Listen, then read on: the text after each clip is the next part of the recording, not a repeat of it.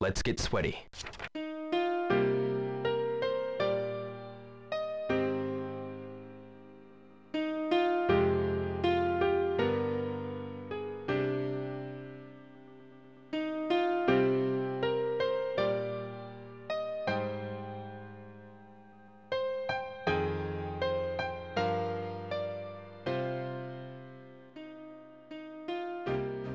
Hello and welcome to the Shenmue Dojo Show. Today we will be recapping and discussing Shenmue the Anime Episode 5 Equal.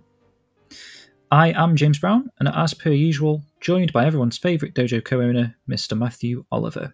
How's it going, man? Yeah, not too bad. How's it going? Not too bad myself. What have you been up to? Um, work's mental. Started a new job, so that's that's causing me all sorts of headaches. um, I'm playing uh, Horizon Forbidden West. I'd recommend it. It's really Ooh, damn okay. good, actually. Is it as good as the first, would you say? I'd say it's better better than the first. Actually, um, I keep getting distracted by side quests. okay. As easy to do in that game. I mean, I got the first one, completed it, didn't complete the DLC, but yeah, I, I, I really enjoyed it, to be fair. It's a game I'd probably be picking up at some point Yeah, it's decent, proper decent when I, game. when I find a bit of time to play anyway, that is. yeah, yeah, that's the fine thing, finding the time. I mean, other than that, Matt, Kickstarter magazine's been funded, Yep, looking good. which not long after we finished the last podcast, actually, that was funded. So that's that's quality. So Shenmue World Issue 2, if you didn't know what I was on about there, it's been funded on Kickstarter. There's still like 24 days left at the time of recording. So don't miss out if you want to head over there and check it out. The link will be in the show notes. Shenmue Dojo's unofficial Shenmue fan magazine. And we've also raised, and I probably should have brought Titch into this before mentioning this, but we raised £351.57 for special effect, Matt. Yeah, we did. Um, hell of an effort. Absolute hell of an effort from everybody involved, actually. Absolutely crazy amount of money. We beat last year's total as well by some distance. I'm I'm really pleased by that. And the special effect are a hell of a cause. Obviously, obviously, the three of us streamed on the Sunday. It was a bit of a bumper stream for me and you. I think we did about four hours in the end True. And then um, and Yep. Titch streamed again on the Thursday just gone as this, as we we're recording this, and and again I think added to the total. So it's just a crazy crazy amount that we've managed to put away this year for for a really good cause. Insane, really. And special effect, I think they're always taking donations and stuff. So even though they they they put this game blast event on, if uh, it's a cause that you're interested in, go check it out and you know give them a bit of a hand because they do some amazing work over there. And as just mentioned, along for the anime discussion ride with us, as always, is Titch Life. She's in the house. How are you doing? Hello. Yeah, I'm doing great, thanks. Yeah, how are you doing? Doing all right as well. Thank you. How's your day been? Oh, wonderful. well, as nice as the weather's been outside, I've mostly been inside editing. I've got the bug for it again, so you know, may as well get on with it while I'm in into it again. So yeah, what you've been editing, like YouTube videos or? yeah, YouTube stuff. I'll have a Yakuza Let's Play up next week, and Nice, I'm nice. currently working on. Well, I posted it on Twitter before. I'd finished building the Hazuki residence in Sims 4. The Sims. That looks really cool, by the way. Yeah. Thank you. Yeah, so I'll, uh, that'll be coming soon. I'm not sure when, but when I've finished editing that, that'll be out too. Quality. How are you finding Yakuza series so far that you've played? I'm loving it. Yeah, it's a lot more violent than I expected. Yeah. Because I'm, I'm used to sort of peaceful, relaxing games, but yeah, it's really entertaining. I'm really enjoying it, and I'm really enjoying the uh, side quests as well. All the silly little games you do. It, it does remind me of Shenmue in that aspect. Yeah, I suppose when someone says like, if you like Shenmue, go play Yakuza, and then like in the first two minutes, someone's getting the head blown off. Oh. you know, it's a bit of a contrast, I suppose, in that sense. yeah, it's a total shock, but I think all the little you know, the exploration you can do in playing arcade games, that's very reminiscent of Shenmue, isn't it? Yeah, Yeah. definitely. Right, guys. So jumping straight into the show, let's start with a brief recap of last week's episode. Matt, can you take us away? I can indeed. I'll try and keep it as brief as I can do, because we want to get into the sort of the meat and potatoes of this episode. So, episode four, Shackles kicks off with Rio needing money for Hong Kong. He goes to ask Ine-san for some money, finds her doing what looks like the finances, and there's lots of minus numbers on the calculator. She sort of sighs to herself, and Rio sort of stood there looking a bit forlorn in the doorway. Fukusan notice, notices this and gets him into his room and gives him his piggy bank, which is very reminiscent of the scene in the games. Rio thanks him for it, takes it to his room, counts all the money out in his room, along with his own sort of building society book where he's got a load of money in his bank account, which is actually the exact same amount that's in the games, just as a side point. Realizes he's got nowhere near enough and has to work out what to do next. It cuts to the harbour. Rio gets off the bus, and our good friend Goro meets him off the bus, sort of wondering what he's doing. Um, he calls Rio bro. Rio's like, "Why you calling me bro? I don't like don't like that." He's like, oh, I'm showing respect. They have a conversation. Rio says, oh, "I need some money." Goro goes, "Oh, we'll go and jack somebody up some money." Rio grabs him, says, "No, no, no, I need like you know honest work." And then it cuts to the harbour cafeteria lunchroom where they're talking to Mai. Rio's quite surprised that Goro and Mai know each other, and Goro's surprised that Rio knows Mai. So it's a quite a funny little scene. Uh, she slaps him with a Goro with a clipboard as well. I swear to God, this she just enjoys beating Goro, as you'll see. Also in this, Very violent. yeah, very violent. She suggests Alpha Trading Company for a job. So Rio goes speaks to Yada-san, gets a job. They call Mark over to basically show Rio the ropes. Mark's very cold at this point, uh, not particularly interested. Sort of goes, "Here's your forklift, get on with the job." So Rio sort of having an issue with the forklift. Uh, a guy calls him over to drop a box off. He slams his foot on uh, on the accelerator, bumps it into reverse, and people are a bit upset about it. Cuts to a scene very shortly after that where Rio's finished for the day. He meets Goro and they're sort of talking. Goro's, oh, when are you going to earn some money so we party? Rio's like, well, it's not really what I'm into. And then Goro goes, well, right, I'll show you around the harbour. So they have like a montage of some harbour places, including the best place to take a leak. Of course. And it cuts to a really awesome shot of the harbour with with sun setting, with Goro and Rio stood at the corner. And it cuts to a scene where uh, you've got the number 10 written in chalk on the floor, which is very important later. And Goro says, oh, it's a, like a message board to let people know where the empty, empty warehouses are so we can go party. It then cuts to the next day, and Rio's back at work, struggling with his forklift. And I believe, my memory serves me correctly, he drives into some racking and sort of sits and sighs to himself. And you can see sort of Mark sat there looking at him, going, "Nah, I'm not going to help him." Quite cold again, just sort of wanders off. Uh, you then get another scene as it's happening uh, with Nozomi at the Hazuki Dojo asking for Rio. Fukusan tells tells her that he's at work, and she's a bit confused as to why he's working and sort of bunking off school to go go work for this job. So she's a bit bit worried about him. Goes back to the harbour. Uh, Rio again has finished the day. Goro comes up to him and gives him a coffee, and they have a conversation about sort of Rio's motivations, what's going on. But before that, Goro sort of talks a little bit about his past, that his father bailed on him when he was a kid, and sort of almost influenced the way that Goro was in terms of you know beating people up for money. Rio says, "Oh, I'm, I'm looking for the Mad Angels. Do you know how I can get in touch with them?" Uh, Goro's like, what, what, what do you want to get in touch with those guys for?" sort of thing. Quite worried about it, and all the way this is happening, Mark hears the whole conversation, so he's a bit like, "Hmm, what's this?" You know, he's, he's a bit more intrigued in Rio at this point. It then cuts off again to, I believe, the next day.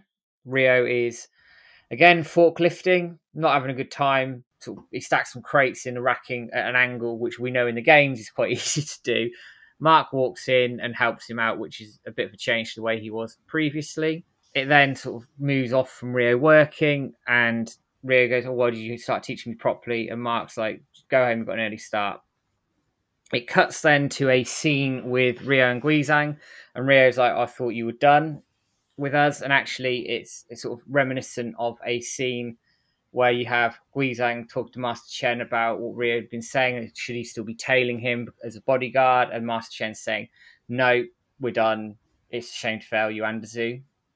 So Rio and Guizhang have a bit of a spar, and Guizhang teaches Rio the swallow dive, and he does it because he would be doing the same thing as Rio at this point, uh, which is obviously trying to look for clues for his father's death.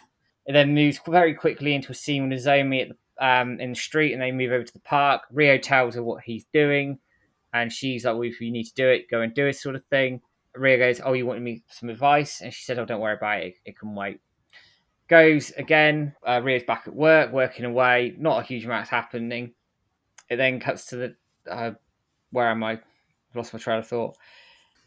I try to do this all from memory. It's clever. It's really not. That's crazy, mate, if you're doing this from memory. Because I was going to say it's at 10 minutes so far. Oh my god. 10 minute recap. It then comes back and Mark is being beaten up by uh, the Mad Angels, which I believe happens after the last day of work here. Uh, Rio runs over and goes, what's going on? And Mark tells him to do a runner. They go, hang on a minute, that's Ryo Hazuki. Basically, Rio takes them all out and asks, you know, Mark, what's going on? And Mark says, actually, him and Rio are very similar. That Mark's looking for his brother who's joined the Mad Angels. Obviously, Ryo's linked with them because of his father's death. Um, then sort of cuts over. You've got a scene a bit bit further back where Goro and Maya are in Zomi's flower shop, and Goro wants to buy some flowers for Iwao's grave because he wants to put some, you know, pay his respects. Um, they then start talking about Rio going after the Mad Angels, and Nozomi overhears this, and then very quickly gets told to go and deliver some flowers to one of the bars. She goes and does this, asks the barman about the Mad Angels. He's like, I'm not going to tell you. A girl like you shouldn't be looking for them. She goes and does it anyway, gets captured, which is sort of feeds into what's going to happen next. Mad Angels turn up at Rio's house to say, We've got Nozomi, get your ass down to warehouse 17 or we're going to make her cry. He boots the guy off the bike um, and then steals it to get end up at the um, warehouse 17. Meets Terry for the first time. He says, Right, basically take out Guizhang and we'll give the girl back. And the last couple of scenes are Guizhang and Rio fighting. They take each other out using the swallow dive with Terry stood over them going, Ha ha. Yokosuka is mine now. And then that's the end of the show. Wow. And just before that, he scribbled out 10 and put He did. I missed a very important point there, actually. Um. Just before that fight kicks off, and, and I mentioned this point earlier on, he met, he turns the chalked off 10 to a 17 to alert somebody, we presumed Goro, that basically something's going down. So uh, that's a quite an important plot point, which I conveniently missed out. I was going to say though, man, that, that's why I was on about the other week. You've got such a good memory to be do, doing that all off the top of your head. That that's bonkers. Brain hurts now. That's like your longest recap ever, I think. Probably is, in fairness. Try to keep. You might brief. as well just do the rest of the episode like that, and then we can go 10, 10 minute episodes Done. moving forward. Done and dusted. No, no. So yeah, very good, man. So that moves us nicely into the latest episode, which we've just finished watching. And I'm going to start with the synopsis here. So, again, this is called Episode 5 Equal. So, Ryo is forced to fight Guizhang Chen from the Chen family to save Nozomi, who the Mad Angels have taken as a hostage. In the hopes that Goro can find Ryo's secret message, he fights Guizhang Chen. The fight ends with Ryo and Guizhang both getting wounded and defeated when Goro has all but given up hope. So, that's kind of a synopsis of the episode you just said, in a way, just because of what happens in this episode is kind of like a continuation from that point. Yeah, it's very much a lead on, isn't it, from what we've had in episode four? Yeah, which we'll get into that in a moment. But um, just overall thoughts on this particular episode, Titch. What did you like? What did you dislike, if Ooh. anything? It was a roller coaster ride, wasn't it? Yeah. yeah, it was very fast paced and it covered a lot and there was there was a lot of things I liked about it, but there was a few things that I was sort of sad about that we've mm. sort of missed. Mm-hmm. I'm hoping that you know we might see in the future as flashbacks, but all in all, I was just like, oh, I need to lie down after this. it, it, just sort of it it took me everywhere. So you know, it was all very exciting, and then it was also very sad. Yeah, it was wonderful. Yeah, I think roller coaster is a good word to use actually because it, you know it's one second it's fast paced and then it winds down a little bit and then we've got some heartfelt scenes and then you've got action again. So yeah bit tops and turvy episode. What what were your thoughts matt? Yeah I, I think i'd agree with titch on this one. I thought overall it's an excellent episode. We got some really nice scenes in there which we're obviously going to talk about in some detail in a minute. I was disappointed that um, there's certain elements that we were talking about last week in terms of the boat that i don't think we may get anymore. That that was a bit gutting um, I'm going to make a formal complaint that they didn't play Wish. Um, completely and utterly disgraceful. Um, cancel the show right now. It's come on. no, like, overall, I, I enjoyed it. I thought the fighting was very well done. I thought it was very well animated. I thought it started off quite slowly, then probably a third of the way in, it went really quick. It you bang, bang, plot point, plot point, plot point but it gave some nice characterization to sort of the side characters a little bit and how they helped Rio and how it all came together really nicely. I thought they did it very well.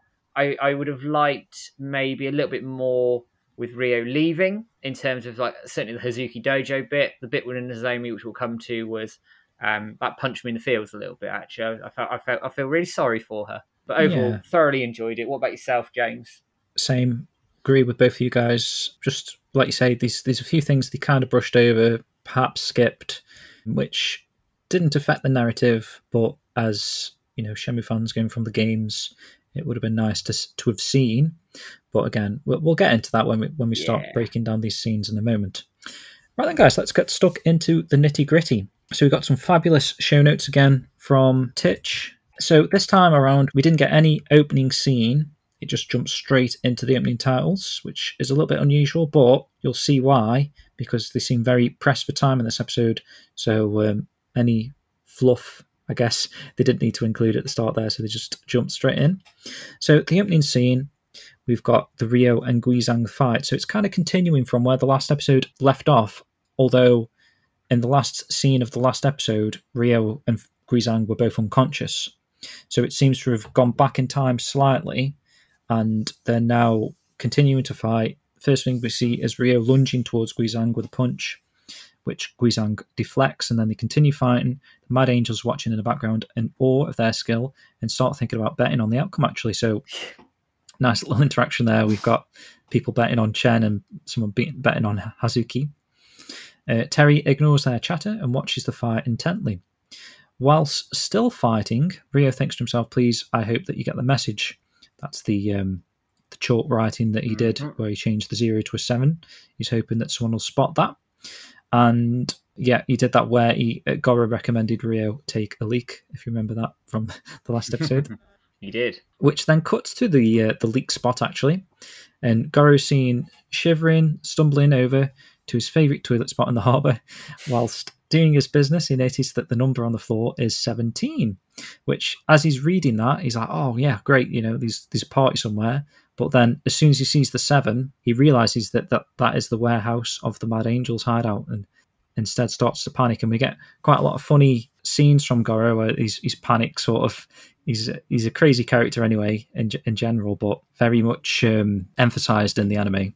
Goro, I mean Goro, we'll find as we go on. He get he he's he's more essential here than I think even in the games. You sort of talk to him a bit in the games. He sort of struts around. It's about all he does. I think here they've they've obviously made an active decision to, I think, close some of those arcs a little bit. Like with Goro, obviously seeing seeing the warehouse seventeen bit on the floor, and if you think back to the previous episode where they were in the flower shop and he saw Nozomi, so it's it was planting those seeds quite early on in in sort of I say early on. You know you know what I'm saying. It was planting those seeds for for Goro to get involved in some way, shape, or form. It's just then obviously how involved he got and what what his actions were, which obviously we're going to talk about in a minute. But I thought it was quite quite nicely done. He turned it into sort of your typical anime comedic character. I mean, pi- pissing on his own foot for Christ's sake. it did, did make me laugh, but it's very Yeah, yeah, very anime comedy type thing, which I have no issue with it. Um, and actually sort of fits Goro in his, in his character. He's quite comedic, isn't he, in his interactions and the way he, he walks around and talks. So yeah, I quite liked him and the way they did it. Yeah, they, they ha- you know they have to have a com- comedy character, I suppose. Just thinking out loud here, who do you, who do you think is the comedic character in Shenmue Two? Oh, that's a good question. I think Fang could sort of fit that role potentially. Um, Mhm. But that's I'm just getting it off the top of my head. Titch, have you got Maybe any Ren, I suppose. Ren, Ren, yeah. Ren could be a bit. Oh, gonna throw it out there and say Johan's bird. One's bird, yeah, the minor bird. Yeah, Yeah, that, that that- would yeah. cause a bit of a, a few Yeah, comedy the- moments. I'd have thought. isn't there a bit where Ren gets it to say uh, "stupid Don Do New"? Yes. at some point. Yeah. Yeah. That's a good call. Good call. Then we cut to actually that the the Mad Angels hideout, Warehouse 17, and two of Terry's henchmen are still inside watching over Nozomi, albeit looking sleepier as the night goes on. This is where Goro notices a back door on the warehouse that's been left ajar, so he approaches it and peers inside, and he notices and recognizes Nozomi. So that kind of ties into that plot we got from the previous episode where him and Myra in the flower shop, and uh, there was a bit of context there to who Nozomi was. So the henchmen start discussing why Terry thinks Rio has any chance of taking down Guizhang, and they've got little confidence in Rio being able to finish Guizhang, but capable enough to do damage to rip him a new one. So they're kind of hoping that they're going to both going to hurt themselves enough, and then they they're going to step in and finish them both off, kind of thing. Yeah, which is pretty much the game's story arc, isn't it? Yeah, and then Nozomi and Goro overhear this, and that, that kind of worries them, and uh, you know they assume that rio is is clearly in trouble. So we start to see Goro frantically running and shouting towards Mai in the harbour cafeteria, and he's flailing his arms around. And she's still working at the lunch sta- stand uh, quite late in, into the evening, which uh, is interesting. What time is this? Isn't it like like one in the morning or something?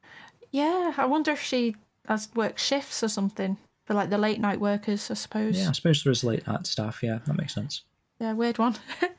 so Goro throws his hands onto the, the stand that she's working at and exclaims that Bro is in trouble, which is Rio. I might ask what's wrong, but then Goro starts trying to talk and he's talking so fast he's just rambling on with a load of gibberish, much like myself. and she, and this, uh, this is uh, rather interesting. So she slaps him across the face to calm down. So uh, yeah, that becomes a, a common occurrence in this episode. And eventually, Goro is finally able to speak clearly, and he tells Mai that it's the girl from the flower shop and that she's been nabbed by the Mad Angels. And he starts flapping around again and says that Rio's in major trouble and the Mad Angels have got him good. Mm. And then he asks Mai if he can use the payphone that's behind us to call the police, but she tells Goro that no one's going to take a knucklehead like him seriously. True. So, so he backs down and then they discuss what, what they can do next. And then Mai has a sudden brainwave and asks Goro to follow her. And then they run out the cafeteria. Interesting. I guess no one's going to take over a job though. she's No. just leaving the harbour cafeteria. I suppose she's not going to get many patrons though. I don't think at that time. So No, I don't think that there was anyone in there other than what's the the lady called that works There? yeah, the the other lady we noticed her in the background actually. The Yeah, it was good. Good spot on stream that was because you caught that before I did. it's an Easter egg video, man. Uh, I don't know what her name is. I could probably look it up on Superpass, but that's going to take five minutes. So No worries. don't worry about it. So then we cut to outside Alpha Trading office where Mai and Goro have just made it there and they're walking towards a couple of forklifts. And Goro asks why Mai has led them both to there and then she actually gets on one of the forklifts herself. And she says that they should use them to smash up the Mad Angels. And then Goro starts backing away in disbelief, probably in shock that she's now been, being quite ballsy about it and sort of aggressive. But as he's backing up, he st- actually stumbles into Mark, who asks him what they are doing in his really serious Mark tone. And he actually recognises Goro as Ryo's friend. I've just got the just got a name. So it was Tommy Maruyama. Ah, If anyone wants to look her up, to just in case you don't know what I'm on about, context wise, Yeah, good shout. yeah, I can see her face now. that's the harbour dinner lady girl. Yeah, harbour Yeah. So then we cut back to the Guizong and Ryo fight, and Guizong is now running towards Ryo with a powerful blow, and Ryo manages to deflect it. And then Rio's now looking a bit more tired and sweaty, so they're clearly sort of wearing themselves out and getting really exhausted. And he thinks to himself, I guess that Goro didn't get my message because I, I assume he thought that Goro would just, you know, rock up and be his loud, brash self, but yeah, I don't think he knows at this point that Goro is actually working behind the scenes for him. So then Guizong taunts Rio, asking if he still hasn't had enough of fighting with him. And then Guizong lunges at Rio with a series of swift attacks, and he actually lands a punch into Rio's stomach, which sets Rio right back. And at this point, it prompts Terry to call out to Rio, asking him to kick Guizong's ass already. So, you know, they're taking too long, and Terry's getting really impatient. And then he also reminds Rio of what is at stake. So obviously that's Nozomi that's tied up in the warehouse. So this sort of enrages Rio and he gets like a second wind because he's really angry. And he starts running towards Guizong with loads of punches. And of course, Guizong sort of matching Rio in his ability at this point. He's blocking all these attacks, but only just. So yeah, he's, he's clearly being tested by Rio's strength now. And then they move backwards at this point and they run at each other with a swallow dive kick, which is the move that Guizong just taught Ryo. So they both do it to each other at the same time. And then because they're both doing it at the same time, they sort of cancel each other out and then they both fall down to the floor. And then this sort of is the ending of the previous episode. So we're now sort of back in time and back up to speed at this point. Because Yeah. we then see Terry laughing and saying, you know, Yokosuka is his for the taking. Hmm. It's interesting because from what we know a little bit later in the episode, they are actually going quite at it, each other, proper punches and lunges and stuff, and must be hurting both Rio and Guizhang some of the stuff that they're, they're pulling off here. Yeah, I'm really surprised he had any energy for what's going to come up for later in the episode. Good point. So we cut to a scene which isn't in the games um, outside the Alpha trading office. Goro and Maya talking with Mark about Rio being in danger. And Maya asks Mark if he can borrow the forklift and jumps on one to say, Well, I'm going to drive it then. And, and Mark's like, well, Do you know how to drive this thing? And she's like, No. He's like, Right, okay. Well, I'll tell you what, I'll go and do it. Which, fair play to Mark. I think that's obviously they've established Rio and Mark's friendship over that work episode in Shackles in episode four, where obviously Mark was really cold, and actually as things have gone on, he and he understands sort of what Rio's plight, if you like. He's been a bit more willing to help. I quite like this com- coming together of these characters. By the way, like they've uh, made them as a, a, nice group of friends, really, haven't they? Mai, Goro, and Mark now. They have, and actually thinking about it, um, Iwao's last words keep friends and those you love close to you. Mm. Um, it, it resonates actually. Now you mentioning that, she sort of triggered that thought Yeah. in my head. Um, it's very They're all working together, aren't yeah, they? To, yeah, yeah. They're working together to, to help Rio, and um, he hasn't asked for their help really. I mean, he's hoped Goro has will find him, but he hasn't outwardly asked for the help. They're just doing it out of friendship, and I think that sort of resonates with the Wild's words um, quite quite well.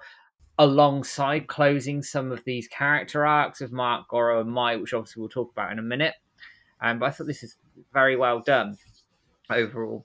But it cuts now to the Mad Angels hangout, and there's sort of the sound of this banging metal, and you see the door sort of getting dented, and it's Mark in the forklift ramming the shutters to the warehouse with the forklift, and he breaks through. And if you remember from one of the trailers we got early on, you see this forklift powering through the warehouse, and it's it's this scene. Uh, he hurtles towards Yeah. the henchmen, pins them back uh, towards like, some sort of container. The forklift sort of penetrate this wooden container. He backs up the forklift and leaves them sort of trapped. And you see them wetting themselves um, on the floor, which I thought I thought was quite funny. Um, yeah, Gorum, nice little detail. yeah, again, I mean, to be fair, you've been almost Grand Theft Autoed with a forklift, so you're not going to be particularly chilled at this point. I suppose if you if you've been guarding and there's no ti time for a toilet break. Oh well. yeah, it's game over, isn't it? Um, Yeah. Goro and Mai run towards Nozomi to to free her and reassure her everything's okay. And Mark says to three get on the forklift to make their escape, and you leave the henchmen sort of pinned up at the container. So outside the harbour now, um, Goro, Mai, Nozomi, and Mark are speeding through the harbour on the forklift, making their escape.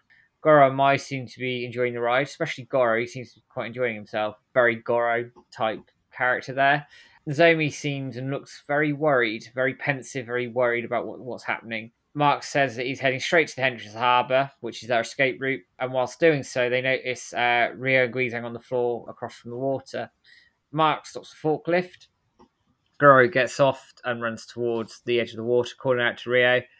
He falls to his knees, and the others leave the forklift to sort of run towards him. Goro sort of wishes he could help sooner, clearly thinking that Rio has been utterly defeated.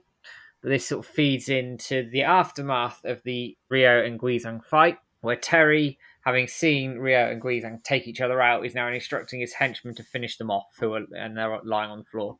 One of the henchmen obliges and gets gets a baseball bat ready to take out Rio. It's slightly different from from the games where Terry has, I think it's like some cement on a bar type thing in the game, It's a big Um, bar which- thing, yeah, metal bar. Yeah. kind which he tries to take them out with. Whereas Mm. here it's one of the one of the guys with a baseball bat. Uh, Rio jumps out of the way in the nick of time, and both him and Guizhang get up and sort of run backwards. Uh, Rio's friends realise that he's okay and, and exclaim, exclaim with glee with, uh, from across the water. Goro starts crying, thinking, I mean, rightly thinking that, that you know, they've been defeated. And then I think this is slap number three at this point. I'm Uh, not my- counting, but it's a my- good chunk of slaps. cracks him across the back of the head for even having the thought that Rio was dead. I, f- I feel sorry for him. He, he's getting slapped around quite a lot here. He's going to have a lot of Um, bruises tomorrow. He is. Rio and Guizhang sort of stand side by side, complimenting each other's ability, uh, and sort of give each other a knowing look. And Terry's henchmen are taken aback by their renewed strength, almost like they planned it. Yeah. Um, it's slightly different to the games here, actually. It, then, it shows flashback to Rio and Guizhang secretly talking to each other during the fight. And Ryo tells Guizhong it's a trap. And Mad Angel Angel's taking Nozomi hostage and he needs to defeat Guizhong to get her back. So Guizhong says to we should put on a show. And then it reveals they did the swallow dive to each other, but never actually hit each Mm, other. And there's yeah. this really well put together scene where it's all, the kick comes down sort of bar, both past sort of both their noses with like a little bit of space in between, a little bit of daylight, and they obviously fake going down. I Mm. liked it. Don't don't get me wrong. I thought it was more impactful in the game where uh, I, Guizhang kicks Rio in the face to take Rio down, and in Rio's sort of desperation, he throws like a flying kick up, and they take each other out. Under the I- chin, I- yeah. Yeah, I, I- the game feels more impactful here in that in that regard. I get it; it's very clever what they've done with the swallow dive and and, and sort of faking them out. But I, I, I, a minor criticism is I think the game did it better here. I think it I it felt more impactful. So when they got up, I it was almost like a shock that they got up. That you know they just smashed each other in the face and nearly taken each other out Yeah, true. so they're having to, to dig deep. But uh, yeah, I liked it, but I, like I said, I just think the game did this bit a bit better personally. yeah, they did kind of do that in the game. He says, you know, pretend to lose, Yeah, Terry will take me to Lan Di kind of thing. But I get what you're saying. Yeah, it was a lot more impactful in that you know actually hurting each other in the um, in the game, leaving them both out. co- Well, not cold, but just on the floor, and um, it it just showed that Guizhang, even though under the circumstances he knew he was meant to pretend for a reason, kind of thing, he still had that kind of attitude, that kind of like he wasn't going to let up regardless kind of thing in the game. Whereas in this, he's, he kind of agrees with him straight away, and you know they, they plan plot this. If you know what I mean? yeah, yeah, yeah. I do, um, and I think I think Guizhang in, in the game, it's more almost like his pride almost gets in the way. Yeah. Whereas I think here he's he's more willing to listen. But yeah, I, as I say, I think just a different take on it. I mean, Titch, what did you think of it? Yeah, there's a clear difference between Guizhang and well, the Guizhang in the anime that we've seen and the Guizhang in the game. He is a lot more sort of. He, he comes across as like he feels he's beneath Rio in the anime, whereas in the game he, he sort of comes across that he's more above and like better than Rio. Well, I think yeah, I agree that in the game it was sort of more impactful that they do actually sort of touch each other. But I s- suppose because Terry and the Mad Angels are quite a way away, it's you know I I was uh, in the belief that they actually did kick each other when they did go down. So I suppose you know that Terry and the Mad Angels being such a distance, they probably wouldn't have even noticed that they didn't touch one another. So I suppose they got away with it in that sense. Yeah, I think it was cleverly done, and because they were so far away. So from a story perspective, it, it makes absolute sense. I just, I, yeah, I just, it, again, as I say, it's not, it's not a, a major criticism. I think it's probably something that probably divided. I mean, divided the chat actually in the stream and how they sort of executed it. I thought they executed it very well, and the fight itself is excellent. The the Guizhang Rio fight is very well put together, very well choreographed. Yeah, I just, I don't know, it didn't quite carry the same stakes for the 70 man battle, having sort of them almost you know, fake fake a fight essentially to actually having a fight in the games, and they sort of have to pick themselves up. But we'll move on. Yeah, we'll move on. And going forward, anyway, at least with the, the next part, the animation, everything, and the fighting scenes are Ooh, quality now. good. So we've Top got the start of the 70 man battle. So if you've played the video games, you know what we're talking about here. So Rio taunts the Mad Angels by shouting that he will never roll over for scum like them. Terry claims that he knew they would pull stupid shit like this and clicks his fingers, which is like kind of like the let me invite you to hell thing, I guess. Yeah, yeah. So Rio and Guizhang are poised ready to fight as Group's henchmen start making their way out of the shadows towards them. They are clearly outnumbered on a major scale. I didn't count, but we'll assume that there's 70 of them in the anime as well. Yeah, at least I reckon there's loads of them. So Terry stands in front of the men, Rio and Guizhang in the foreground, ready to take them on. Guizhang claims that their little warm up is over and that this is the real fight. So at this point, Rio's noticed his friends from across the water. He, he calls out to Mark and Goro to take Nozomi home. Doesn't want them to get in any danger at all. Mark's a little bit hesitant and claims that Rio and Guizhang cannot fight alone, but Rio doesn't back down. Goro, he seems quite happy to uh, accept you know, rallies and gets everyone uh, trying to get out of the, the commotion. Nozomi stops a little bit because she's obviously concerned for Rio, but Goro says that they will just be getting in the way, and Mark then agrees to take them all towards the entrance of the harbour. However, Nozomi still looks hesitant. Terry's noticed them now and claims there's no escape for anyone, so Goro hops on the forklift and they all. Is it on the forklift? Yeah. They all, Yeah, yeah, they all, the forklift. yeah, they all drive off quite speedily on the forklift, don't they? For yeah, even faster getaway. So, like I say, this is the 70 man battle now. So, a group of men running towards Rio and Guizhang, some of them armed with baseball bats. It's an easy start for the pair as they take several men down with one hit on each, much like in the game. Then Rio checks in on Guizhang to see if he's still holding up, and Guizhang jokingly asks, Who does he think he's talking to? Rio's friends are still speeding away on the forklift with Goro shouting encouraging words for Rio and Nozomi looking back, looking concerned. Terry notices that Rio and Guizhang have taken out the first load of men and sends in the next lot. Really, he should just take send them all in at the same time, shouldn't he? Really, holding some back for round two, which we're getting straight into now. So the next group of men are armed more heavily this time with metal rods and pipes. So it's like uh, easy difficulty now, medium difficulty. They're running towards Rio and Guizhang, who start making a run for it themselves. And whilst running, Guizhang tells Rio that he knew that getting involved with him was asking for trouble. Rio says Guizhang can gripe about that later.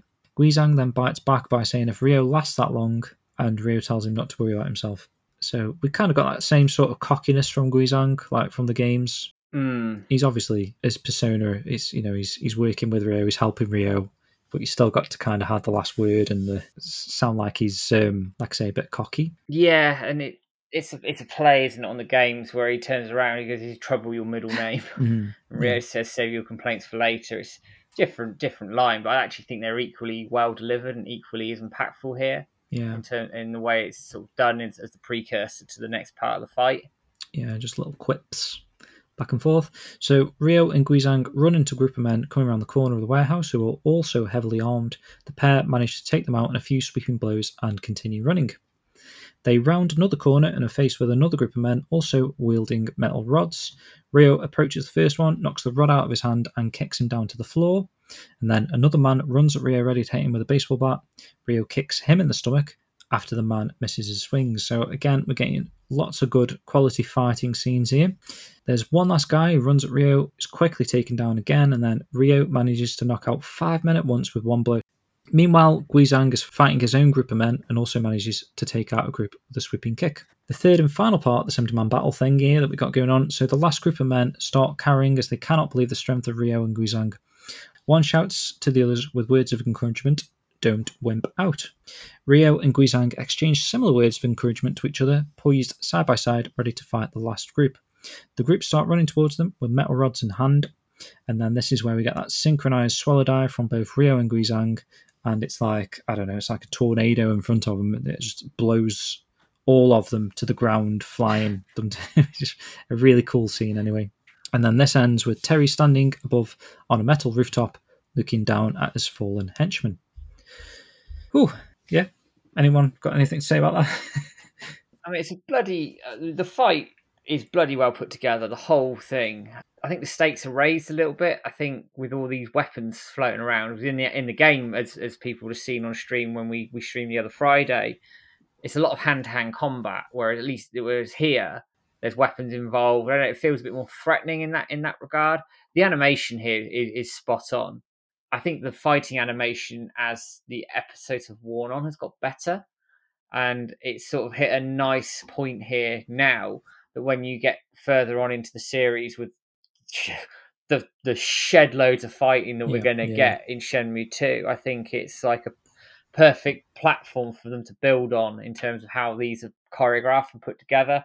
The 70 man battle was excellent. Thoroughly enjoyed every every second of the fight. The quips that Rio and Guizhang were having were yeah, spot on into in terms of how they do them in the games as well. In terms of respect for the source material, I've got no complaints whatsoever. I'm greedy. I would like you know, more fighting, but you've got a 23 minute episode. You've got to cram it in. So that's just me being greedy rather than me having a critical point. Um, Titch is someone that's a avid speedrunner of the 70 man battle. How do you think this compared to the to the game?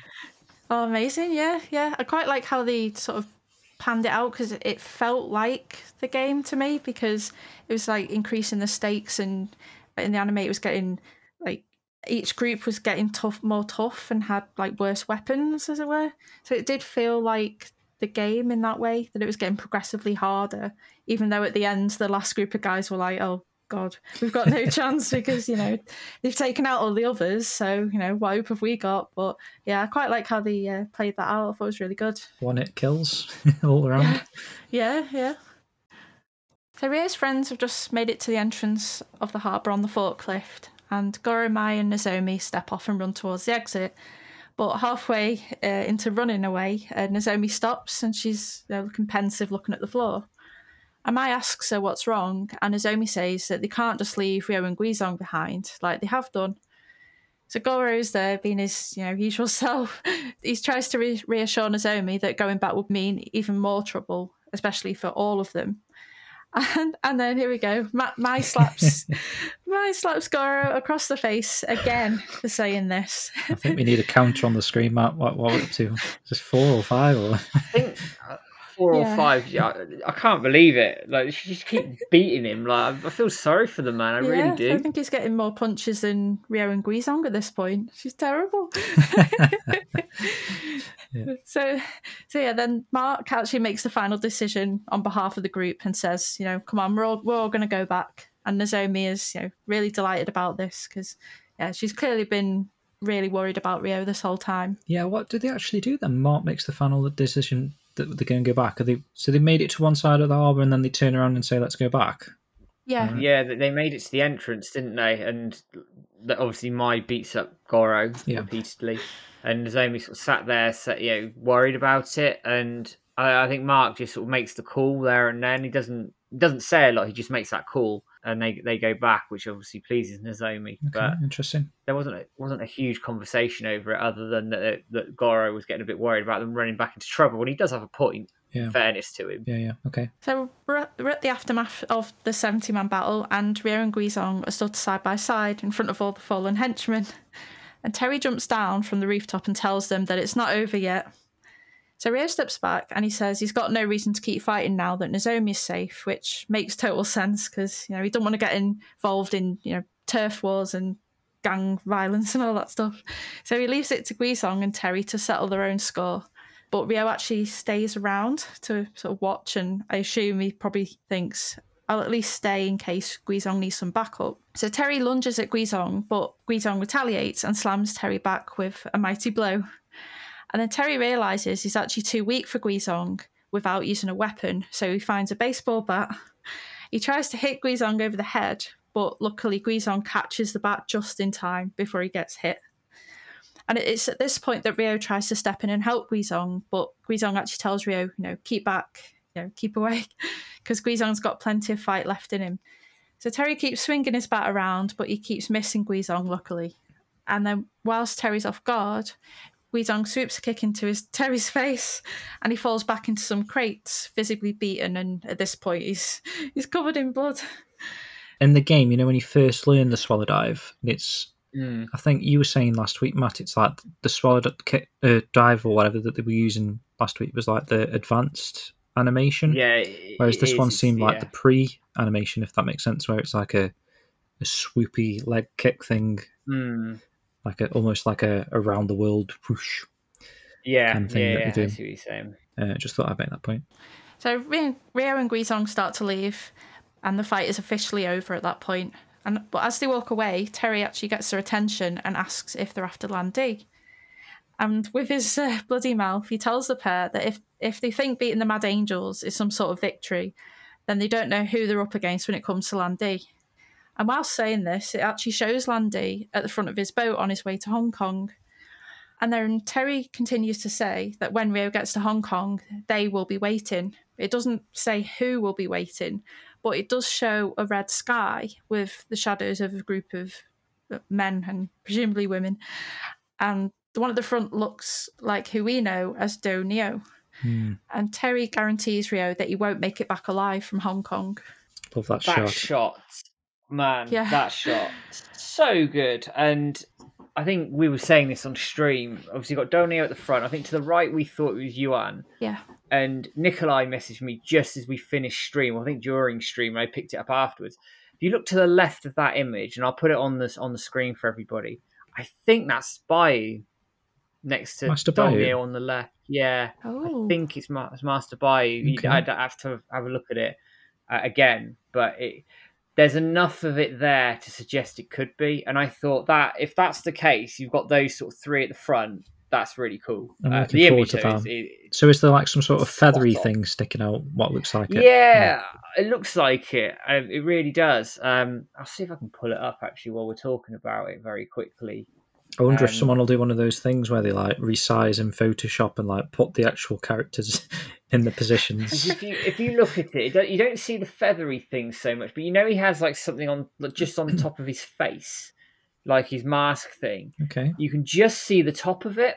that From would what make I can see- sense. So I think it's quite believable that it could be. Yeah. Um, but that shot is like Mm, that's going to be like one of the iconic shots, I think, from the from the series, perhaps. and it just shows again the artwork they've put together for this is is is you know brilliant.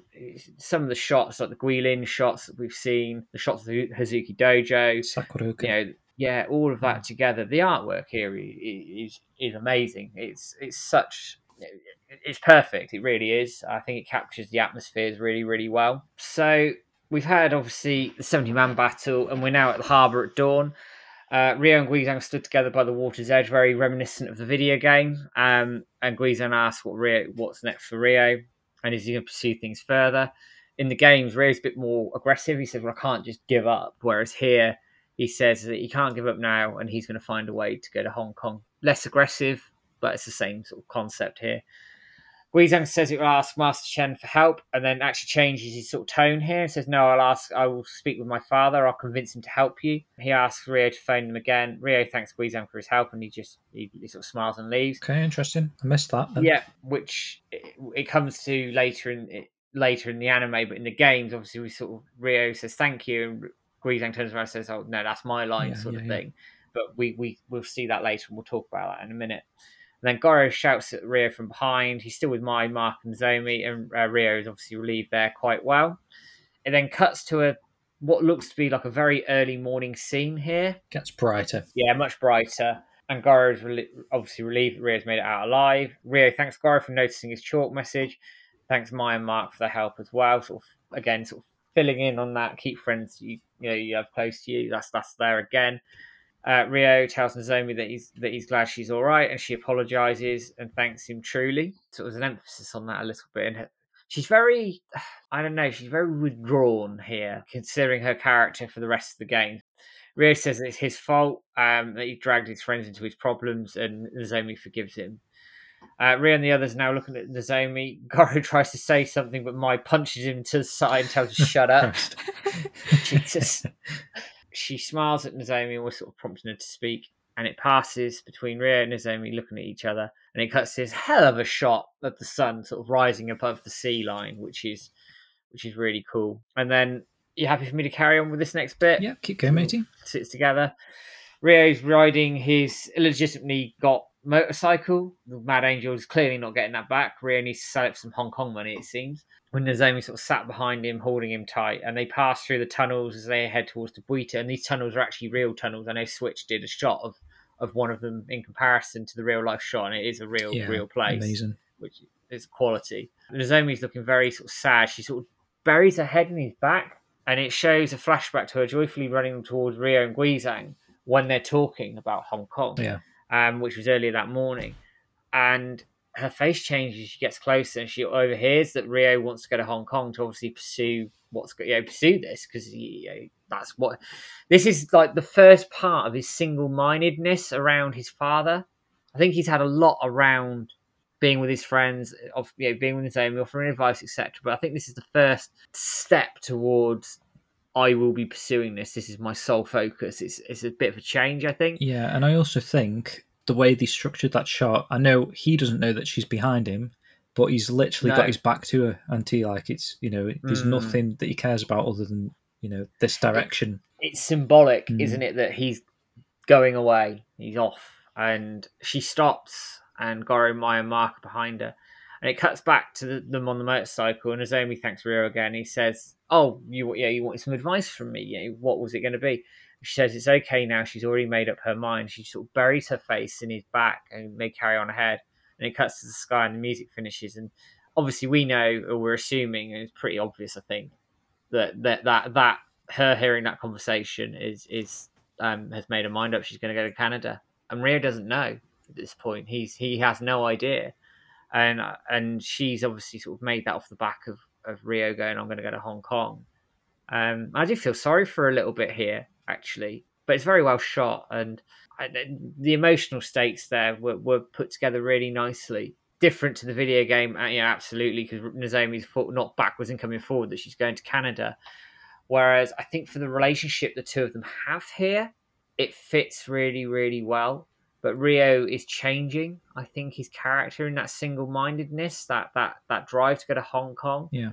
and I think that's then well, it is it's, it's made that decision for Nozomi, but it, it was very well shot, very well done, and very symbolic, and it conveyed it conveyed that emotion very well. I thought. Yeah, especially now, like Rio is actually plotting to leave, and so Yeah, like like I, I agree. Like you're saying, the the relationship between them feels like I I care more about Nozomi in the anime than I did in the game, and I, I know she's like a character that cries in the game, and you know she's got a lot of Mm, emotion that she expresses. But I think because Rio literally never gives anything back at all in the games, it's just this one sided thing. So you don't really feel like you feel sorry for her, but like in the anime, they have had a bit of a relationship, and you know Yeah. Rio's given back when Nozomi's given to him.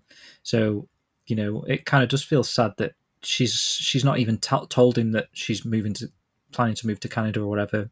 You know, she's she knows it's not going to change anything, or or perhaps she doesn't want to get involved and I don't know make confuse the matter for him if he's he's he would change his tune. I don't know, knowing that she's leaving and but he's leaving anyway, ain't he? So yeah, and I think she knows he won't, and I don't, and I don't think it would change his mind at this point. I think he's he's he's set. That's it. He's off. is this when she was crying? By the way, there was a tear, or was that a little bit later? No, this is this is that happens in a couple of scenes. Okay, okay. Uh, have you got anything to add to that topic of conversation? By the way, Titch, like Nozomi Oh and stuff. no, yeah, it was. Uh, you covered it really well. So yeah, I haven't got anything to add.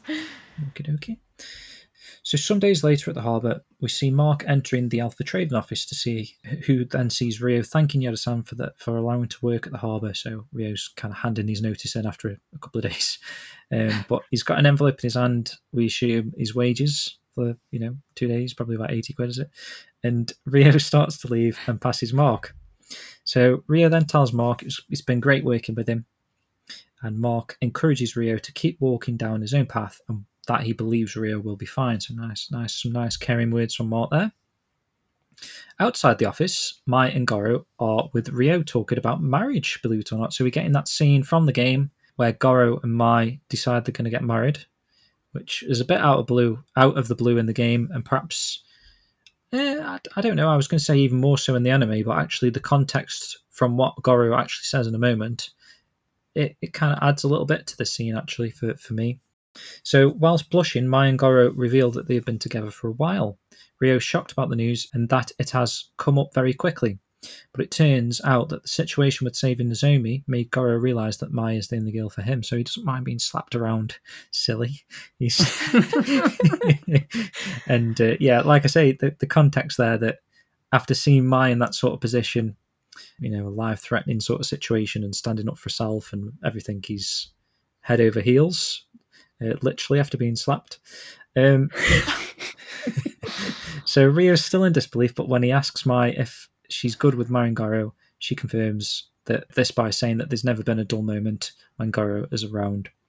Rio mocks Goro by saying this is this is Goro we're talking about, and that just makes Goro laugh. Okay, so now outside the Hazuki residence, we've got this is it kind of cuts a big chunk out here for me. This was probably a little bit of a, a negative on the series as a whole so far for me, just how it just suddenly skipped here. But I suppose that what would they have fit in between this? Maybe like saying goodbye to Tom, or, or you know stuff. With, we've not really had anything with Tom, have we? Apart from that first episode, so Yeah, uh, maybe I don't know what they were to do with it it. just felt like a big time skip, didn't it? But Mm. actually, I don't really know what they would have fit with within that time anyway, off the top of my head. But anyway, so Rios stood outside the gates of the residence with Ine-san and Fukusan.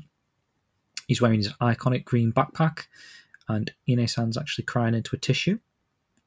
Ryo tells them to cut it out, and they'll be coming back once he finds out the truth. So again, we're not getting revenge; we're getting the truth. Unless that's just Ryo's way of like plastering the, over the situation. But he hasn't really said the word revenge at all so far in the anime. He's still not. Ine-san covers Rio's hands with hers, and then Fukusan puts his hand on top, which is nice. Kind of um, a, a nice way to end the scene. And Fukusan's got faith that Rio will find proof of Iwao's innocence. But Ine-san asks Rio to stay safe. And then we see Rio walking with his backpack, looking at his hand that's just been lovingly held by Ine-san and Fukusan. Uh, he's then distracted by Nozomi, who stood looking into Sakuragaoka Park. She turns to Rio with a smile and asks what's up. She asks Rio if he's going to Hong Kong today, which he, he then confirms. She says that she knows how he is with these things and won't be saying a word. In other words, she can't do anything to stop him at this point. So, yeah, she's uh, made that point clear. However, she offers him a good luck amulet, that trusty red amulet that we know from the end of the game. Actually, it happens in a flashback in the game, but I think it works better actually that he does it on the way. I always did find that a little bit strange in the game how, especially the first playthrough, I was like, what's going on here? Like, because we never really have like a flashback of a scene that's just happened. It's always been like, you know, Rio and his father as kids, Mm. or well, Ryo in that case. Um, we never had a, a scene that's like supposedly like 10 minutes ago as a flashback. So this this kind of works a bit better in my opinion. Um, she's made a wish on the amulet to ensure Ryo's safety and for the gods to protect him. He takes it with gratitude, and Nozomi says that they will see each other someday again. Uh, and Ryo responds with a yeah and continues on his way, leaving Nozomi behind and showing the ground by her feet where her tears are falling. So this this is where she's we're getting that heartfelt moment where she's actually crying, which is a shame. I thought this was brilliantly done. Actually, I really thought they they put a lot of thought into this. That she sat there, she doesn't say anything, she's crying, and it's again, I think it's her character more.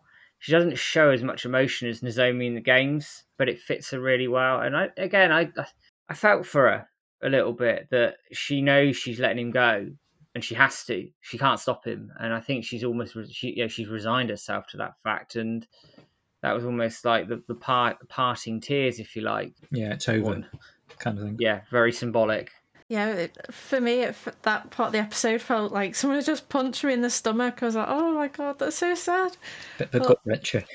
Yeah, the gut wrencher. Yeah, exactly. Yeah, I do wonder because you know the last we saw of Nozomi before that was on you know when she was behind Rio on the motorbike. I wonder if between that moment and this moment where she's giving him the the amulet, we might see a flashback later on in the anime. Maybe she told Rio in that time that she was going to Canada. I'm not sure, but that's just me being hopeful that we do get a bit more of Rio and Nozomi later on. it could very well happen. They could, they could choose to like show glimpses of Japan and that sort of stuff in in flashbacks again in the future. You know, when we ultimately get to the Hong Kong section of the anime, we're gonna have like eight full episodes of it. So they might choose to like throw in a bit of Japan from time to time, so we could get a bit more context behind certain things that perhaps you know they seem like they've they've cut, but maybe they haven't. Could go back over them again later. I don't know. I think they could. Um, and it's like the photo as well we haven't got with Nozomi and Rio. Obviously, he's in the um, end credits. Um, so it hasn't been like completely cut, but I do wonder again they might do a quick flashback, especially when Rio eventually meets Shenhua, whether they might like do a flashback to that photo being taken or something. I think they could do it. I, I just don't know if they're going to have time. That's the issue I have. Is are they going to have the time to sort of quick, yeah, quickly throw in a flashback? I'd like them to, but equally, I could also see them not doing it because just how much they got to cram into Shenmue Two. You've got eight episodes. It's, it's going to go go fast quickly. So we're back at the harbour, and Rio's looking out to sea at the ferry, which he's about to take to Hong Kong. And Guizhang sarcastically calls out to Rio, saying that his foolishness really knows no bounds, and that he's got quite sick of it. So I think that's uh, is that does that come from the game? Is that It does, yeah. Yeah. It, it, it's exactly the same line that he says in the games, which I, I love that. It's said very differently, but the same sort of message gets across. yeah? It's great. So then Rio runs towards Master Chen and Guizhang, who are stood side by side, and Rio thanks them both for arranging his trip to Hong Kong. So it's clear at this point that Guizhang uh, managed to persuade Master Chen to let Rio go and help him though actually get there. Yeah, even though Rio just assumed he's got his bag packed and he's already yeah, heading he's going there. but anyway. Yeah. Yeah. Even if he Um, has to swim. Of course. Master Chen actually helped Rio get to Hong Kong on the basis that he will not let Ryo go on his own. So Guizhang steps forward and he's clutching a little travel bag, which alludes to the point that you know Master Chen's getting Guizhang to go as well. Even though that Ryo may find him a burden, he'll be twice the ally. So that's something that Master Chen says to Ryo. And the reason for this is that they still have a vested interest in keeping tabs on the activities of the Chiyoumen. And then Master Chen asks Ryo how his search will proceed when he actually arrives in Hong Kong. So, what's he actually going to do when he gets there? And Ryo says that he'll be looking for Yuanda Zhu, which comes as a result of the letter that came after his father passed. And Ryo actually asks Chen where he might find him to give him a bit of a steer for when he gets there. But Chen says he doesn't actually know where Zhu currently is, but he does offer Ryo an introduction to someone trustworthy who might be able to help him. And he hands Ryo a letter. So I think as players of the game, we're quite well aware of who that person is at this point. So yeah, Yeah. I'll be looking forward to seeing her. Did he the, say uh, um, in the game they kind of led you thinking that it was a man, didn't they? Until you got to Man Mo Temple and you find out Yeah, Xiuying's a, a Mm. woman. But he didn't really say he or him or I do feel like they say him in the game, don't they? Or, or is it is it Ryo? Ryo asks where he can find him and he, he doesn't correct him or something like that. That's yeah, that's about right. I think, and it's obviously it doesn't happen like that here, but I do wonder if they'll play on that because obviously, Well, maybe it does. 'cause Shenmue I'm reading that there. It says asks Chen where he might he might find him. because Shenmue has a lot of strong female characters, like Joy. I'm thinking of particularly in Shenmue Two, and Xiuying, obviously as we know. Fang Mei. yeah. Um, and thank so I I- I do wonder if they'll play on that because Ryo does yeah does judge that martial arts master would be a man, Yeah. and as we all know that that clearly isn't the case. Hmm, interesting to see which way they take that when we get there. and then it's at this point that a load of metal tall pipes fall down from behind, and they come crashing down towards Ryo and the Chens. And whilst the three of them manage to move out the way, Guizhang's legs are still sort of sticking out a bit too much. And then one of them actually falls onto his right leg. And he calls out in pain, like, ah, which, you know, concerns Ryo. And we then find out that it was Chai who pushed them down. So he jumps down from top of some containers and he lands in front of Ryo and he's ready to attack. He tells Ryo that he won't be going to Hong Kong as he's about to lose a fight to him. And then he demands to take the mirror from Ryo. So he's still Mm. after the, the mirror to This was a uh, bit- impress Lan Di. Bit bad on Guizhang, wasn't it? With it, he's actually showing the blood dripping from his legs, wasn't it? Yeah, it, was, Yeah. it looked quite nasty. Yeah. Yeah, so so Chai moves very swiftly at Ryo, and he's he's jumping around. So he's, he moves quite quickly. I assume that's part of his like fighting style. So Ryo manages to dodge his attacks, and he actually lands a kick on Chai's neck, and this sets Chai back. And he's like, "Oh, well, Ryo's now very strong compared to the last fight that they had, which I think in the anime was actually in the Hazuki family dojo." The start of the anime. Yeah, so so he actually asks, you know, why has Ryo gotten stronger? And Ryo says that he's not going to lose to anyone, especially not until he finds out the truth about his father and his death. So then Chai makes one last run at Ryo, and then Ryo fights back with a swift swallow dive kick, which, uh, yeah, we've seen quite a lot of it in this anime, Yeah, haven't it's we? the one leg. Well, it's the one move actually that's taking everyone out at the moment. Yeah, that's it. Might as well just keep using it on everyone. Try it on Lan Di. Exactly. and it's so strong, it actually sends Chai flying off into the water. yeah, because in the game it's the counter elbow assault, right? That does It- Chai. yeah, it's, yes, the elbow assault. He sort of, as he jumps at him, he like Mm. throws the elbow and he goes flying into the into the sea. Whereas it, obviously here they've changed it Yeah, up. they've given more merit to the swallow dive kick, which I suppose is okay. Works, works contextually for the story as well and stuff. Yeah, there's, there's no issue with it. I think it works well. Um, the kick looked quite brutal. It catches him square in the face, which is quite funny. Yeah. So we did get Chai in the dojo, didn't we? And then we did get Chai when Ryo presses the button, but he didn't fight him. And No, he The didn't, didn't, fight him there. yeah, so it is No. this only the second time he's fought him. Yeah, which I- then kind of means that we're not going to get the boat chapter, right? I think we'd be surprised to get the boat chapter. I, I mean, I could see maybe that Ryo's sort of walking through Hong Kong. He meets the mother and, and the daughter. They may do like a quick four or five scene flashback. Yeah. but we're not going to get the we're not going to get the boat chapter, which I know I said on stream I, I was quite disappointed about. And I mean, the three things I wanted to see in terms of new content, new old content, if you like, uh, the karate tournament, how Ryo got his scar, which I know was different to what we obviously know from the from the original sort of talking to Yuzuki and scripts, and the boat chapter. Now I've got two out of three, so I can't complain too much. I, I think they could have done it. Um, they've obviously chosen not to. I don't, I don't have an issue with it per se. I'm just slightly disappointed that they haven't gone down that road. But we'll see. We'll see in, in, episode. yeah, see what happens, six. man. You can't until the, they've literally wrote it off. We can't. Yeah, exactly. You can't write it off just yet. But it's, yeah, it's just a personal thing. It's a shame.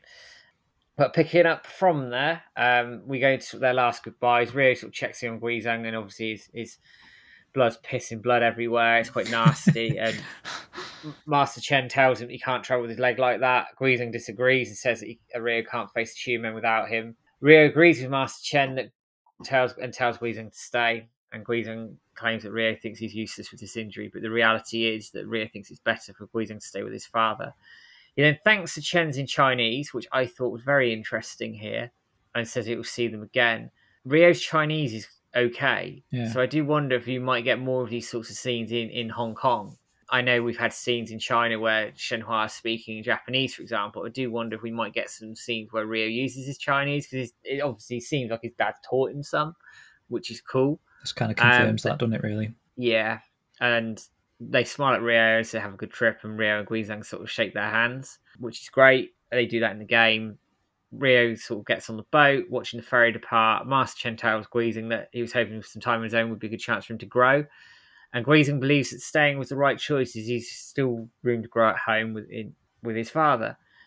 He said, uh, Master Chen Not that he had a choice, thought- like. well, yeah, your legs like absolutely ruined. But you know, Guizhang's clearly his um his quads of steel don't quite hold up in, in the anime to quite what they did in the game, getting rid of one massive steel girder. But you know, he, he's obviously obviously skipped leg day. Yeah. Here. Uh, Master Chen tells Guizhang that he thought uh, Guizhang hate, hated being stuck by his father's side all the time, but Guizhang disagrees and says no matter what, he will always be his father's son, and Master Chen laughs. Now, he obviously doesn't twig the significance of that, but obviously this is what Ryo said to Guizhang in, in um, episode three, I believe, towards the end. Uh, he said, I will always be my father's son. And it resonated with Guizhang. So to, sort of say that to close their arc off and the fact that Guizhang saved his father from steel, you know, from steel pipes, etc. And it cl- closes that off really, really well. Yeah. That actually they do have a father-son relationship, and Ryo sort of played a role in maybe repairing that, or at least opening that up a bit. Whereas I think it was a bit closed before. They then watch the, the boat sail off into the distance. It cuts to a flashback of earlier in the morning where Guizhang said, Thank you for the help um, in his head. And Guizhang says, Wrong again, I should be thanking you, meaning Ryo. And then we have the final scene. The Ryo's on the boat looking at his lucky charm, the letter from Yuanda Zhu. And he, he goes out to sea. And he says, Just you wait, Lan Di. Mm. And that is it. Japan, Shenmue 1 has been completed in five episodes. Hell of a roller coaster. And the journey's just beginning. Essentially. That winding tale shall now begin, Yeah. as they say in the prophecy that we've heard six times. But not for a while, actually. Not for two. not for a the while. last two. Not for a while. And actually, I think they've they've they knocked that off just right. Actually, I think it got to a point where it's like we've heard it a lot now, and they've stopped it. Yeah. Um, and I do wonder what we're going to get actually with, with Shenhua and Bailu Village. That now he's it that he's now in China. So there's a lot, a lot to go on here. But I think they've done Shenmue One justice, done it very well. Very fast paced in some bits. Some bits they've taken out, which I'd have liked. That, but I think the additions that they made outweigh what we didn't get. Yeah, ten out of ten. Loved it. Uh, really well done. Shenmue Two, they've got a lot to cram in. A lot to cram in here. So I do think we're going to get a lot of fast paced stuff and a lot of bits and pieces that some people may like like coming in, may like being taken out, and vice versa. But I think as long as they nail the story elements like they have with Shenmue One, uh, we're in for a treat for Shenmue Two. Definitely, man. And you touched like the last five episodes, covering the whole of the Japan chapter, as it were. How do you think they've done? Yeah, I think they've done a great job. I've, I agree with Matt that there's some bits that I'm sort of like, oh, I wish that would have been in, or they sort of, you know, developed Nozomi a bit more, or went sort of pre Shenmue, a bit more sort of backstory at that point. But yeah, I think they did a good job overall, especially getting the balance between the slow pace of the game and then the fast pace of the anime. I think they've they've really married it well together. I'm I'm really impressed with it so far. And I'm keen to see what they're going to do with Shenmue 2 because, like you said, it's like a mammoth compared to Shenmue 1. So, yeah, looking forward to it. And we've seen very little, but we will get into what we have seen after a quick music break now. So, this is Parting Tears from Shenmue 1's OST.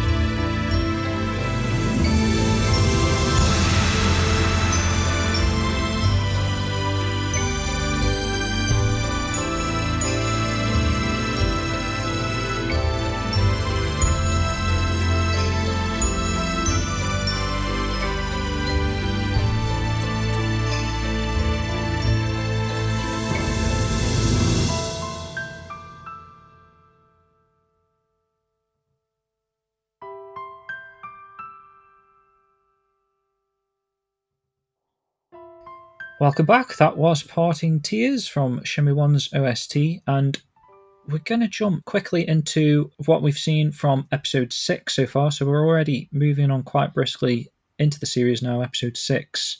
Uh, not quite the halfway point, but getting there. And this episode is called Dignified, right, Matt? I think. Yeah, that's right. Yeah. Can you describe what we've seen in the little 20, 30 second trailer what we had? I can. So Ryo is now in Hong Kong and he's looking for the Antin apartments, which is, you know, we're quite a way into sort of the first bits of Shenmue 2 at this point. And he comes across our good friend Wong, um, who is running away from Sam, Larry, and Coolsey. And basically Wong says they're gonna they're gonna beat me up. And they Sam, Larry, and Coolsey make a threat to Ryo, says We hand over the boy, we're gonna beat you up. I can't remember the exact line Ryo says, but he said I think he says something along the lines of different location, different country, same trash, something like that, Something and like uh, that, yeah. gets Yeah. into his fighting stance, and then it sort of finishes the scene basically. So it's obviously at this point, uh, Ryo has not bought 600 lighters, and he is He's going- literally going to lose his money, going to lose all his money. Enjoy, Ryo. Enjoy. Other than that, losing his bag and stuff, what else do you reckon we'll see Titch in this first ep- Well, not the first episode, but you know what I mean, the first episode of Hong Kong. Well, I, hope, I definitely hope we see Joy accidentally Yeah. like nearly knock Ryo over with a motorbike. That'd be a good start as well for him, won't it? yeah, yeah. I, th- I think we'll get nice Joy. introduction. yeah, I think we'll get Joy. I think she, which she will play, I think, quite a big role here. I just have a feeling that there's going to be a lot of her. They like the sort of the female leads in anim- in anime anyway, so I don't think she'll replace Nozomi as such. But I think she'll be around with a different attitude to Nozomi, and I think it could be quite good. But I'm looking forward to it. Shenmue Two Yeah, is, yeah. is where is my is my favorite game of the series, so I'm I'm pumped, really pumped to see what they're going to do with it. and if they don't do the boat stuff, which I don't think they will, I don't think they'll have that little thing at the start with the the lady and the, the child saying thanks for Mm. saving my child on the boat. 'cause I think there's even less context in the anime sort of thing. So Yeah. we'll see how that goes. Anyway, I'm looking forward to it. Oh, I don't know if I'm looking forward to this though. So we're jumping into Jim's poetry corner next, and I must be pretty comfortable around you guys to do what I'm about to do. okay, so the song, guys, is called "Your Imagination." Oh my god, you've done it. Oh, you. What? Oh With my the. God. No, no, no. what have you done? I'm just so glad that this is a thing because I thought it was just me that heard this song in uh, Shenmue 3. No, no, it's not. Like, I think everybody who's played Shenmue 3 hears that Bailu Village music and hears this. Oh, for God's sake. Yeah, here we go. So I think you may already have it. Well, yeah, I don't know. I've I've gone for something quite unique with this one, hopefully, in terms of character wise, because obviously we had Shenfall last week. So, okay, three, two, one. Hold your breath. Make a wish. Count to three. Come with me, cross the seas to discover Guilin's Bailu village. Take a look on your PC. Give us your monetization. Double click from your list. Loading into the world of my creation. What you'll see will defy exploration.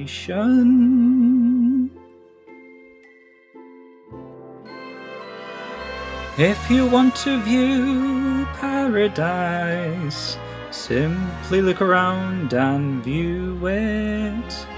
Any herb you want, just grab it. Want to make a quick buck? Sell them at Towelget. There is no place I know that compares with Guilin's Bailu village. Living there with Shenmue 3, if you truly wish to be.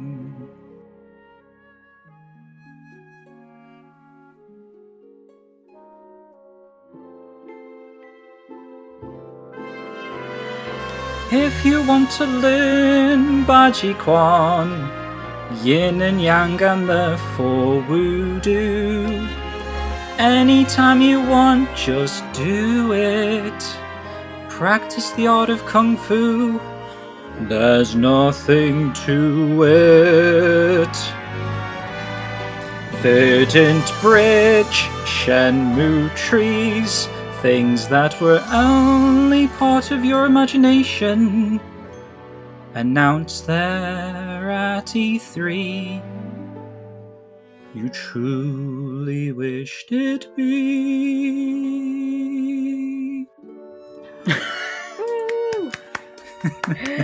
I'm impressed you did that, keeping a straight face, and now I have Bailu Village stuck in my damned head. Oh, voice of an angel, James. Thank you very much. Thank you very much. I'll have to listen to that back, see how cringe that was. But um, like Matt and Titch, you both got that. That's kind of like a running joke for people that have heard that. Um, Yeah. well, the Bailu Village kind of theme tune, as it were. Oh, Yeah. So, I mean, I've, I could play. I'll play a little chunk of that just so you, you get the context, like um, pure imagination. But based on the lyrics, guys, who do you reckon wrote that poem or that song? Oh, that's a toughie, you Bit know. of a trick Oh, one. it was hard though. There were there was a couple of clues in there though. Wasn't Yu Suzuki, was it? Yeah, well done. Oh, really? Oh, wow. Titch Wow. got it. Yeah. Oh, well played, Titch. I didn't, I was not getting going there at all. Well played. because it was from his perspective, like um, Ah, yeah, I can see your point. give us your monetization, um, and then there was a li- there was a lyric I used that was like loading into the world of my creation. So it's like he. Ah, very well created put it. together. Good guess, Titch, as well. I, I was Thank you. nowhere near.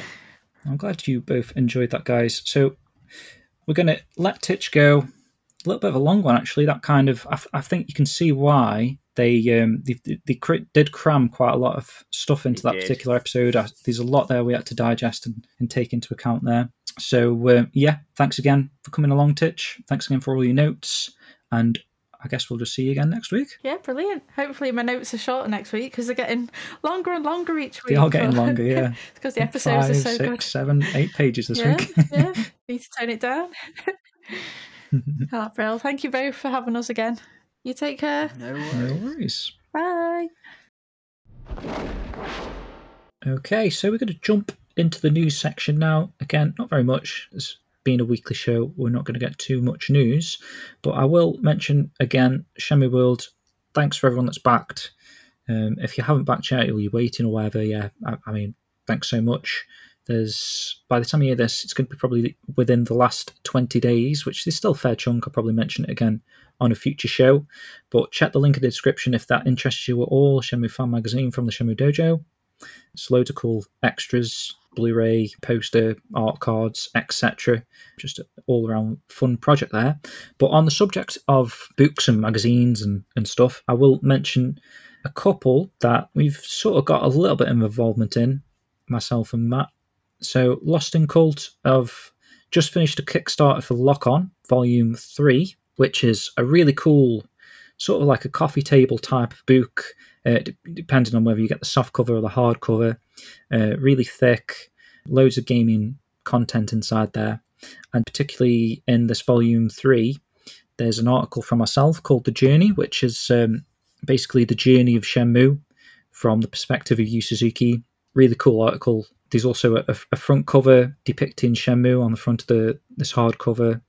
Just it's going to be supposed to be like 50% Dreamcast. So if any of that interests you, check out Lost in Cult. I'll probably chuck a link in the description below. You can still pick this up even though the Kickstarter's ended. You can pre-order the the book here. I think it's going to be only going to be like a month or so max until this actually arrives at people's doors. And the second Sega related magazine I will mention is called Sega Powered, which is a really cool new Sega magazine from veteran Sega magazine editors and writers. You've got Dean, who used to work on DC UK back in the day, and there's a few other guys on the staff there that worked on older Sega magazines, probably around the, the time of the Mega Drive and stuff. So, like I say, some really veteran editors and stuff, and the quality actually shows. I've got the first two issues so far, and yeah, definitely really great if you're a big Sega fan. Issue three promises to be a very Shenmue heavy issue.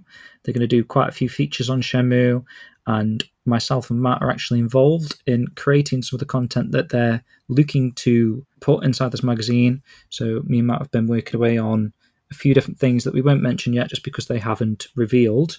But definitely check out that magazine later on in the month. We'll probably tweet about it or something, and uh, I'll have a link in the show notes again. This is going to be issue three, which is touted for release at the end of March. Matt's side of things, you've got a couple of interviews in the works, Matt. If you can speak of goings goings on with them. I've I'm not going to reveal names just yet. I'm recording one. By the time you listen to this, I'll be recording one tomorrow. Uh, a gamer's journey is all I'm going to say on that one. You can work out the rest for yourselves. And I've got two booked coming up with two of the anime voice actors. I'm just sort of finalising the dates for one of them, and the others booked for um, following Sunday in March. So keep an eye out for those. Other than that, Shenmue was trending on Twitter when the anime was airing. Uh, it's been trending, I think, for four out four out of five weeks. It's been running, which is insane. That is insane. I think if you're, if you're judging popularity and success on something like that, I think we could well be in for a second season. Everything crossed, of course, but it was a long way to go at this point. And just don't forget to go and rate it on my anime list, um, IMDb, etc., and make sort of get the get the push out there that the, you know, this anime is good. It's doing really well. There's a lot lot going for it here, and let's see if we can attract new people into the franchise through it, and hopefully the games, and ultimately a Shenmue Four. Definitely. And if you want any additional Shenmue content, obviously you've got your other podcasts, your Shenmue AM2s, uh, Megavisions, Sega Bits, and then you've also got your blog posts over at the dojo. We do two a week, just kind of summarizing the previous episode and going in the nitty nitty gritty of the lore and stuff surrounding that, comparing it to the games. Then you've got blogs from Shenmusings and Phantom Riverstone, of course, who blog post on at least on the weekly Phantom Riverstone possibly a little bit more frequent than that. I think he's just touched on some more locations that bear resemblance to the anime. He has, yeah, really good yeah, stuff. some quality there. stuff there. So check out all of that, guys. But we're going to wrap up the show with a bunch of forum posts from the dojo again. And this is going to be regarding episode four. We always like to do the previous episode as we are recording literally hours after watching it for the, ourselves for the first time. So this is going to be for the previous episode. And I'm going to start with Kintor, who says he had to pause the episode to take the screenshot. So Matt will probably show the screenshot. It's the, the one overlooking Sakuragaoka. Really nice. Oh yeah, Uh, simply breathtaking in its own right. What I love, though, is the context as Nozomi looks out towards the harbour thinking about Ryo. That's when it hit me. I don't think we've ever seen an establishing shot like this connection every area in Shenmue 1 before. That would simply be beyond the Dreamcast's capabilities. Yet here we have Yokosuka as a fully realised world in one image. Yes, I see what he means. You can Yeah. you can see the harbour and everything Mm. from that one still, can't you? In the distance. yeah. Which yeah, yeah. Obviously, in the Dreamcast, it has to individually load the maps for every area and every every shop, etc. So it's yeah, see it all together. Yeah, I see what Kintor's Yeah. getting at there. Moving on, we've got Gladius uh, number nine. This episode has the best action sequences by far. It also had a lot of breathing room, allowing for a lot more character moments. Loved the Grand Theft Shenmue moment with the bike. yeah, definitely. The amount of depth and screen time certain characters are getting is definitely a huge positive.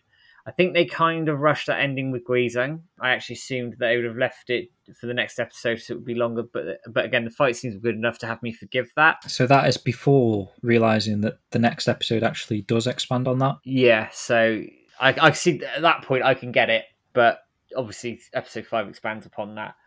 Um, I really expect how the team is had, handling this adaptation. They are cutting what isn't totally necessary and only keeping what advances the plot, but also adding to it in so many significant ways.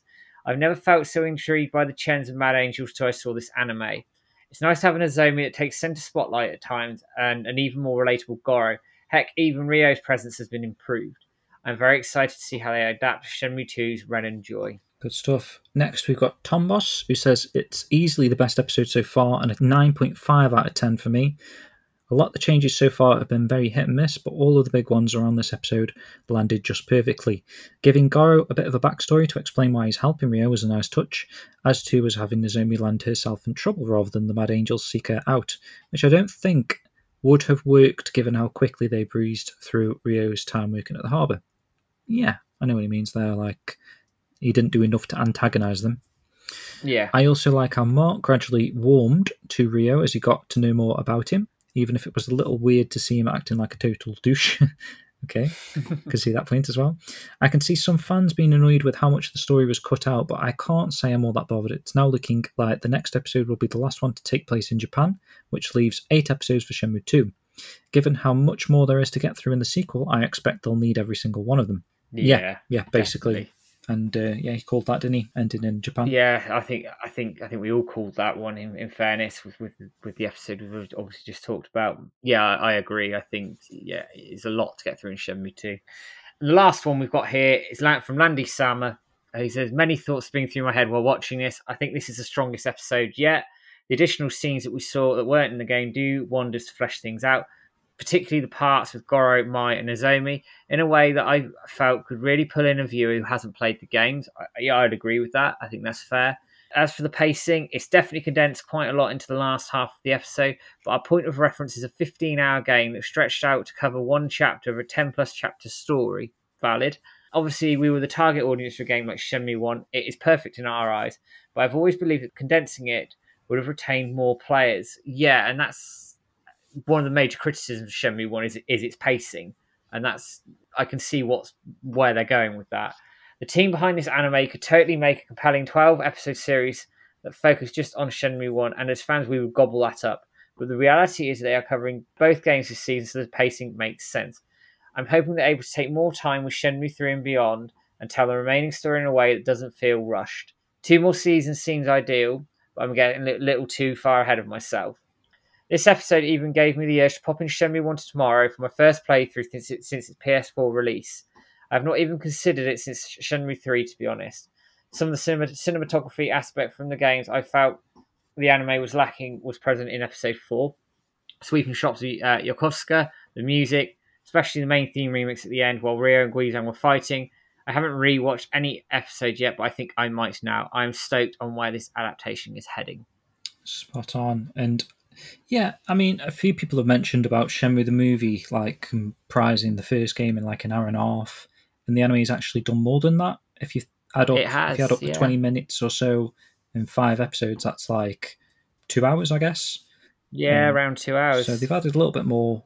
It still felt really fast paced, hasn't it? Really, um, c- considering that as well. But I think eight episodes again, they're going to have to squeeze a lot within those episodes. But I feel like it's it's Ooh, doable. yeah. actually, with eight, with eight, I think it's doable. Yeah, I think they're going to cut a lot of fluff, and, and I've said this at the top of the stream, um, and I said this at the top of the, this podcast as well. I think there are going to be elements of people who will like what they cut out, like what they put in, don't like what they cut, don't like what they put in. But I think it's going to be a common theme here. They will cut out what isn't essential to the story. So the things that we may like as in the games that would be nice, I think may go, but they're going to have to hone in really, really hard on the story here. There are certain things that we yeah we want in in Shenmue two, like Xiuying's arc is really important. The Wu's really important, just as two examples. Um, but I'm really intrigued to see how they're going to play this in Shenmue 2. I think we, we are in for an absolute treat based on first five episodes. And if they live up to those first five episodes, we, we, we are going to get one hell of a season of anime that I really think deserves a second season. It really does. Just give me the merch, give me the Blu-rays, give me the soundtrack, and I'm ready. Definitely, man. And I don't think from what they have done has like compromised any of the narrative.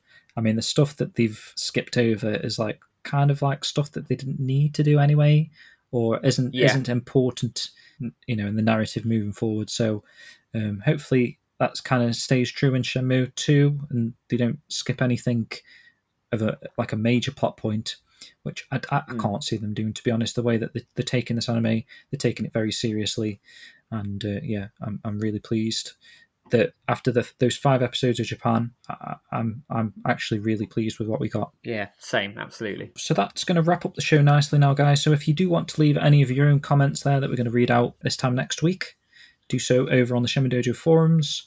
Reply to the episode five topic for Mhm. equal, and uh, we'll skim through some of them and try and pick out some of the, the notable ones there that we uh, want to include in next week's show. But we're going to end with another piece of music. This is A Mesmerizing Knife from Shenmue 3's OST. Enjoy that, guys, and we'll see you again this time next week. See you later.